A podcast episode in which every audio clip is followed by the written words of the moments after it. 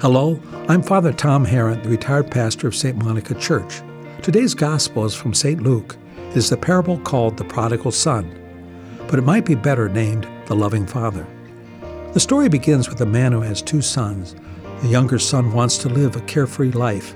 He asks and receives his inheritance from his father before the appointed time. He throws away his inheritance with sinful living. He then returns to his father, who is anxiously awaiting him. Not only is he forgiven, but the father rewards him with gifts and a party too. The older son in turn becomes angry. He is jealous that he has been loyal to the father and has not received the same treatment as his brother. The father assures him that he will be treated well, and he tells him to rejoice because his brother has returned. Upon hearing this parable, one can easily identify with the older son. If we focus on the fairness exhibited by the father to him, it might not seem right. But this is not the point of the story is a story about forgiveness and reconciliation.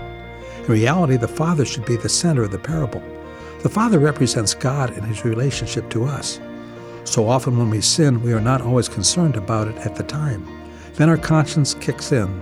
Often we try to put the deed out of our mind, but in the end, it is still there.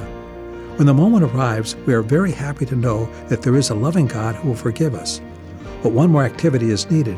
It is called remorse. For God to act as a loving father, we need to be sorry, just as the younger son in the parable. This makes the action on the part of God even more generous. We are privileged to have a loving father like God, but we must always remember that to receive his forgiveness and reconciliation, we must be truly sorry. Let us now pray. God, you are a merciful Father. We thank you for the forgiveness you have often given to us for our sins. Amen.